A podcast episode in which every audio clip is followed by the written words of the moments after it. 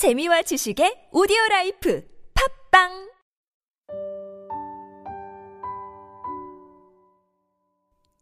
참나원은 청취자 여러분의 마음이 쉬는 쉼터입니다. 참나원은 청취자 여러분의 해답지이고 싶습니다. 참나원은 어둠을 밝히는 빛이고자 합니다. 심리 상담 방송 참나원은 청취자 여러분과 함께 만듭니다. C h a m n a o n e 골뱅이 다음점 넷으로 참여 사연을 보내주세요. 사연을 보내실 때 연락처를 남겨주시면 연락을 드리고 일정을 예약합니다. 누구든 마음을 내시면 함께 하실 수 있습니다. 참나원은 여러분의 관심과 참여를 기다립니다.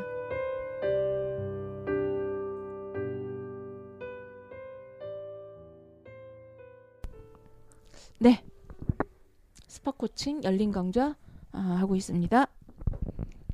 저희가 이 열린 강좌를 하면서 네. 대체적인 이제 4교시로 진행이 되면서 1교시는 도입 부분이 되죠. 네. 그리고 이제 2교시는 이제 개념 설명이나 이런 것들이 위주로 되고 3교시에서 이제 구체적인 것들이 이제 나오고 펼쳐나가고. 하면서 본론이 끝나죠. 네. 그리고 이제 4교시는 어, 이렇게 열린 강좌를 통해서 얻었던 것들을 실제로 그러면 내 삶에 어떻게 적용시킬 수 있을지 이제 이런 것들 위주로 잘 이렇게 마무리하고 그리고 이제 갈무리하는 쪽으로 이제 그런 쪽에 얘기를 하게 되잖아요. 네. 그래서 스파 코칭에서 이걸 그럼 어떻게 갈무리를 하고 할 거냐 네. 하는 이제 요령은 다 말씀드렸어요. 목표를 정하는 법이라든가 네.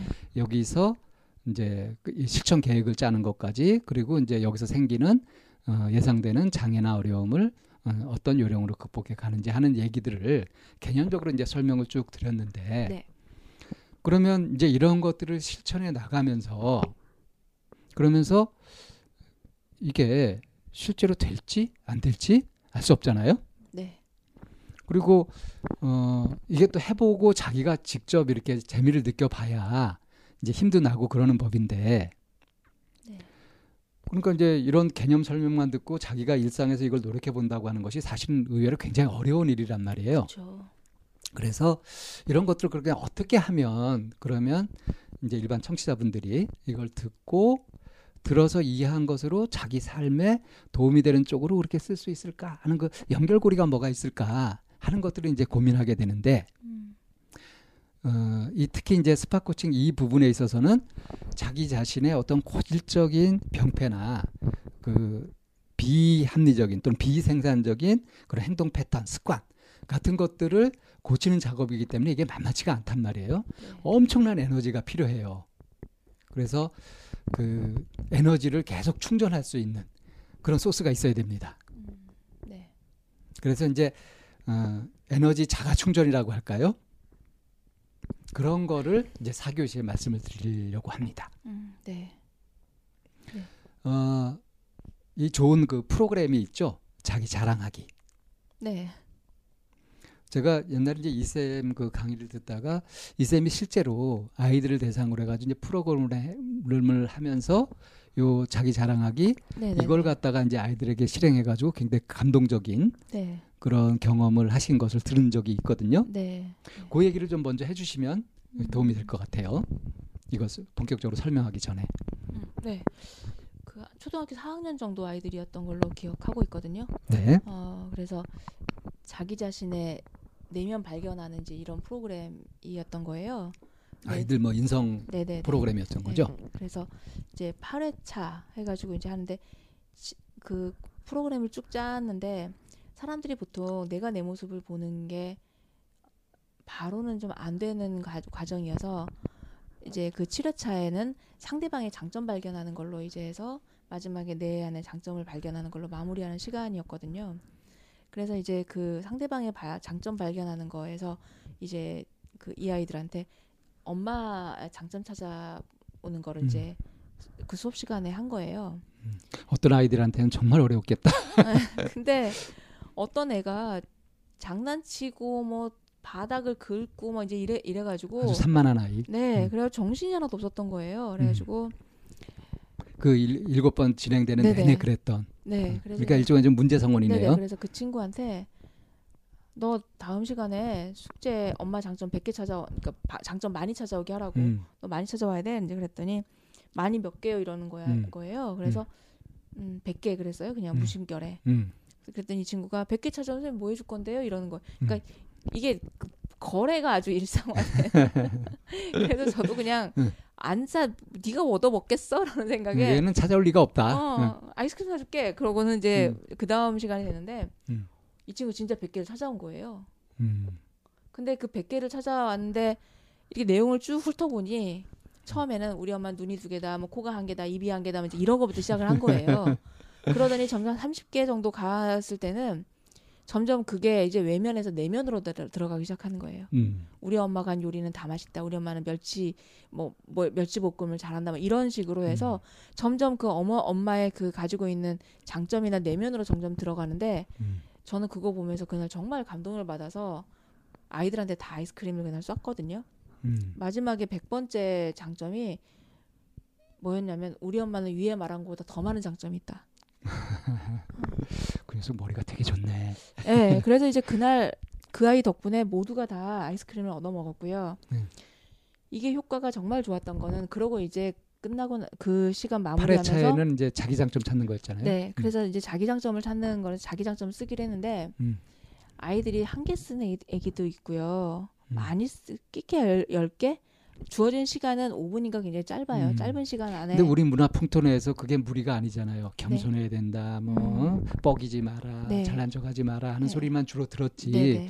네가 뭐가 훌륭한지 뭐가 좋은지 이런 거 이런 그렇죠. 분위기가 아니잖아요. 네 네. 그렇게 했는데 그렇게 엄마의 백- 장점을 100개를 찾아온 아이가 음. 그 시간에 다른 아이들이 그- 많이 썼다고 한 애가 10개였거든요. 음. 이 친구가 한 34개인가를 썼던 기억이 나요. 어, 그래서 아 이런 거구나. 저는 수업하면서 제가 배운 거예요. 음. 저는 그냥 머릿속에서 타인을 거울처럼 본 다음에 그 다음에 나를 보는 게 편하고 이렇게만 생각을 한 게 그런 이론은 알고 있었죠. 예. 네네네. 음. 그런데 이거를 초등학교 4학년 아이가 음. 그거를 이렇게 수업 시간에 보여주는 걸 보면서 아 이게 사실이구나. 음. 이게 실제로, 실제로 되는구나. 일어나는구나. 어. 라는 거를 그때 그 아이를 보면서 이제 많이 느꼈죠. 음. 어, 저한테는 굉장히 큰 스승이에요, 그 아이가. 음. 그큰 스승들은 네. 처음에는 말썽꾸러기 모습으로 나타나요. 말썽꾸러기 말썽꾸러기들을 예의주시해야 되겠네요. 그 중에 진짜 스승들이 많아요. 그러게. 이거를 바꿔서 생각해 보면 내가 스스로 나의 문제라고 생각하고 있는 이것이 실제로는 나의 엄청난 보물, 장점일 수도 있다는 거죠. 음, 네. 그래서 왜 그런 것도 하지 않아요?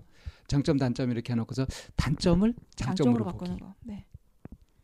예를 들자면 장점 단점을 장점으로 바꾼다고 하면 에이 무슨 단점이 장점이 돼요인데 바꾸는 단점을 다른 장점으로 보는 관점으로 거죠. 보기. 다른 관점으로 네. 보기죠. 네. 그래서 예를 들자면 이제 난 너무 소심해. 음, 이거를 장점으로 보면 어떻게 되는 거죠? 찬찬해.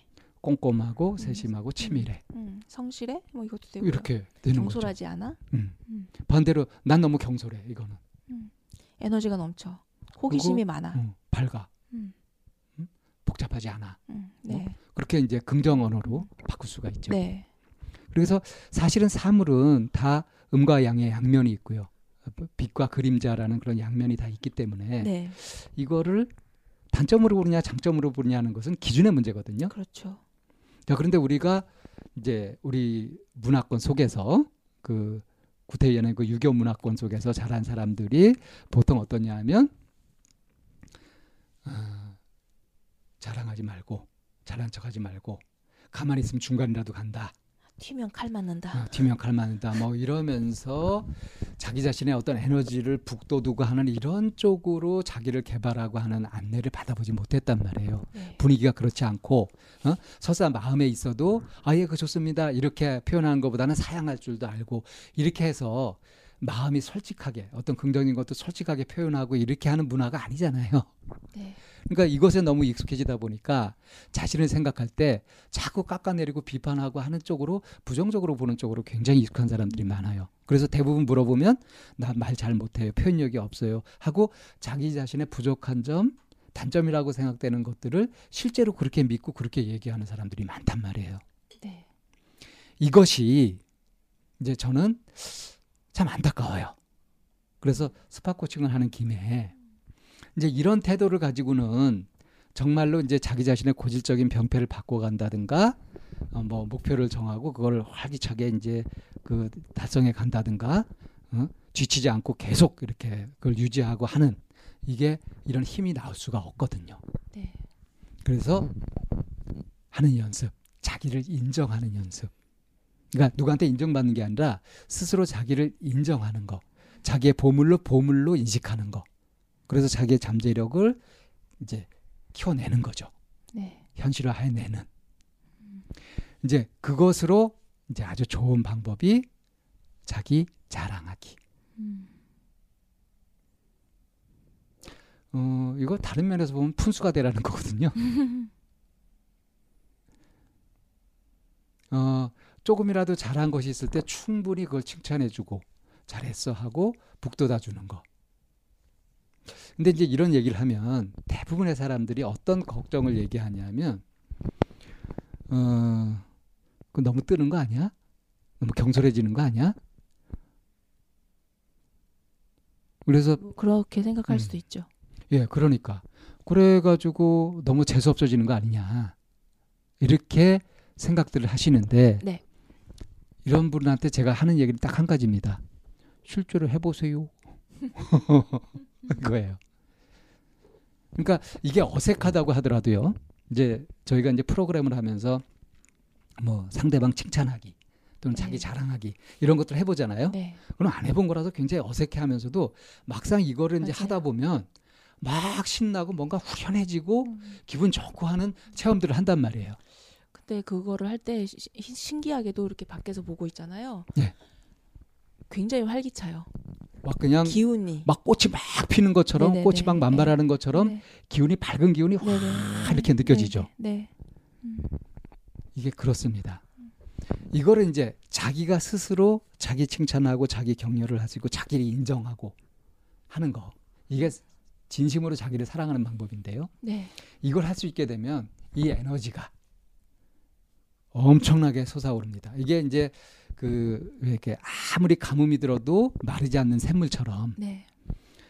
그러니까 아예 그 우주 에너지, 우주에 가득한 이런 에너지를 그 퍼올리는 그런 방법이거든요. 네. 그러니까 뭐 시샘하고 바라면서도 아닌 척하고 이런 가식적인 겸손 이런 거 걷어치우고요. 네. 남들이 어떻게 보든 응? 난 이게 좋아 하고서 그것을 충분히 느끼고 만끽하고 음. 그리고 스스로도 인정하고 근데 이게 가능하려면 자기 자랑이나 이걸 장점으로 볼 수 있으려면 기대치가 높아가지고는 될 수가 없죠. 네. 예를 들어서 나 90점 맞았어. 이게 자랑이 되려면 나는 100점 맞아야 돼 하는 그런 기대치를 갖고 있으면 이게 도저히 자랑이 될 수가 없는 거죠. 음. 네. 60점 이상이면 되지 않아? 이런 이런 정도의 기준을 갖고 있을 때 90점 맞으면 굉장히 자랑스럽잖아요. 네. 이런 것처럼 기대 심리, 욕심이 적으면 적을수록 그만큼 자기 자신이 갖고 있는 현재 조건이나 자기 자신의 행동이나 이런 것들을 정말 긍정적으로 어 잘했어 하고 감탄하면서 그렇게 볼 수 있단 말이에요. 그러니까 욕심을 완전히 비워가지고 제로로 만들어 버리면 그냥 범사에 감사하는 삶은 자동으로 되죠. 네. 이런 겁니다. 그러니까 욕심을 버린다. 기대치를 낮춘다. 이렇게 되어야 실제로 자기 자신을 그대로 인정하고 받아들이고 자랑하고 기뻐할 수 있는 이게 가능한 거거든요. 그래요. 자기 자신에 대해 자존감이 떨어져 있거나 어, 굉장히 힘이 빠져 있거나 하는 사람들을 보면 음, 사실은 욕심이 많아요. 기준이 외부로 계속 꽂혀 있는 거예요. 남들이 날 인정 안 해줬어. 네. 나를 몰라줘. 나를 알아주는 사람은 하나, 하나도 없어. 세상에 나 혼자뿐이야. 이런 식으로 외로움을 느끼고 스스로 닫아 걸고 있는 건데 그런 줄도 모르고 그러고 음. 있죠. 그래서 그거에 대해서 이제 어, 외부적 기준 이런 얘기를 하게 되면 이거는 팩트예요. 이렇게 얘기를 하, 하는 경우가 참 많아요.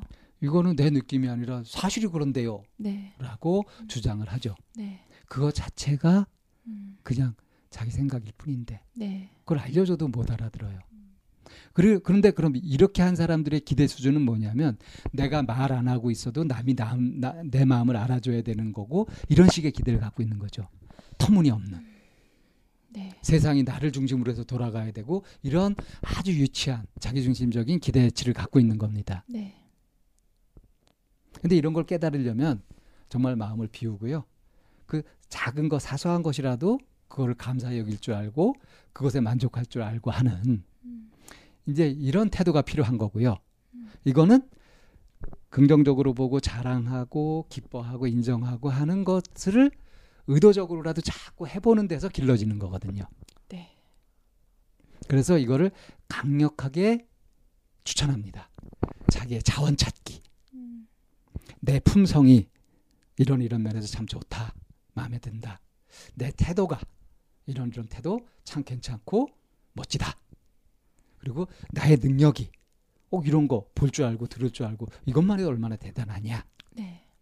그리고 내 관계 속에서 참 나는 좋은 사람들 속에서 나를 알아주고 같이 정을 나누고 할 수 있는 사람들이 참 이렇게 많이 있어. 음. 그리고 내가 처한 환경이 이게 참 얼마나 할 일이 많냐. 음. 이 대한민국 같은 이런 모순이 많은 사회가 그러니까 상대적으로 내가 할 수 있는 일, 해볼 만한 일이 그만큼 많다는 거 아니겠냐. 내 일 자체가 이게 얼마나 의미 있고 보람찬 일이냐. 이런 것들을 찾아보는 거죠. 자기가 인정할 수 있고 자랑할 만한. 그러니까 자부심을 갖고 뿌듯하게 할 만한. 근데 이런 걸 해보라고 하면 어떤 분들은 잘 해냅니다. 이 잘 해내시는 분들은 욕심이 적은 분들이에요. 음. 근데 욕심 많으면서 욕심 많은 줄 모르는 사람들은 자랑할래 할 게 없어요. 라고 한단 말이에요. 그러면서 이제 얘기하는 게 그렇게 한번 잘했다고 해가지고 기고만장하면은 안 되잖아요. 라는 식으로 또 팍초를 쳐요. 음. 자, 그래서 어, 스팟 코칭을 마무리하면서요. 네. 어, 자기 자신을 있는 그대로 보면서 이것을 그대로 인정하고 받아들이고 기뻐할 줄 알자. 음. 그것으로 자기 자원을 찾아보는 것, 자기 자랑거리를 찾아보는 것, 그리고 그것을 어, 만끽하고 음미하고 또 그걸 인정하는데 부끄러워하지 말자 네. 이런 얘기를 하고 싶네요. 네. 어, 스파 코칭 이제 강좌를 이렇게 쭉 해가지고 이제 마무리를 어, 하는데 어, 이쌤 어떠신가요? 제가 좀 듣고 싶은 게 네. 어, 제가 혹시 너무 지나치게 흥분하지는 않았는지 음. 본인이 이렇게 호스트가 되어서 하는 강좌들에 항상 신이 나세요. 예, 제가 하는 일 되게 신나서 하고 있죠. 네. 예. 그러니까 제가 이제 마지막에 자기 자원을 찾아보고 만, 만끽해보라 하는 거를 저도 사실 애쓰고 있습니다. 그래서 이렇게 막 신나서 열, 열심히 하고 있는 그 모습을 이그 녹음을 하면서 저 혼자 봐야 된다는 게 좀 안타깝고요. 아 근데 이게 청취자분들한테도 전달될 거예요. 네. 어, 좀 그렇게 믿고요. 네. 그래서 아, 행복 싹 틔우기 네. 이후에 이제 이 키우는 거 아니에요. 행복 네. 씨앗 찾고 이제 이거 싹 틔우기 한 거 아니에요. 네. 어, 그 방법이 뭐냐? 음, 자기 자원을 충분히 찾고 인정하고 어, 거기에 신경을 쓰고 관심을 가지고 하자는 거죠. 음, 네. 뭐 자기의 자료 재료 자원이 어, 남부럽지 않은 네. 충분한 걸 갖고 있음을 네. 아, 발견하자는 거예요. 않다라고 하는 거는 그건 결국에는 사회적 또 기준으로 볼 게 아니라 외부 기준이 되니까 어, 자기가 스스로 자기 자신을 인정해 주는 거. 너무 욕심 사납게 완벽한 기준을 가지고 네. 하게 되면 실망하고 좌절할 일밖에 없단 말이죠. 그러니까 그렇죠. 바보처럼 완전히 기준을 갖다가 그 기대치를 완전히 낮춰가지고 욕심을 비워서 아주 사소해 보이는 그런 거 눈으로 뭘 볼 수 있는 것, 귀로 뭘 들, 들을 수 있는 것 이것에서도 감동을 느낄 수 있는 그렇게 이제 마음이 가난한 자가 되는 거 네. 기대치를 낮추는 거 마음이 부자인데요. 그러면 부자가 되는 거죠. 네. 예. 네. 어 4월 들어서 열린 음 열린 강좌 spot coaching이라는 주제로 해서 행복을 싹 틔우는 방법에 대해서 알아봤고요. 다음 달에 또 오픈 강좌 무엇으로 찾아뵐지 어, 기대해 주시면 고맙겠습니다. 감사합니다.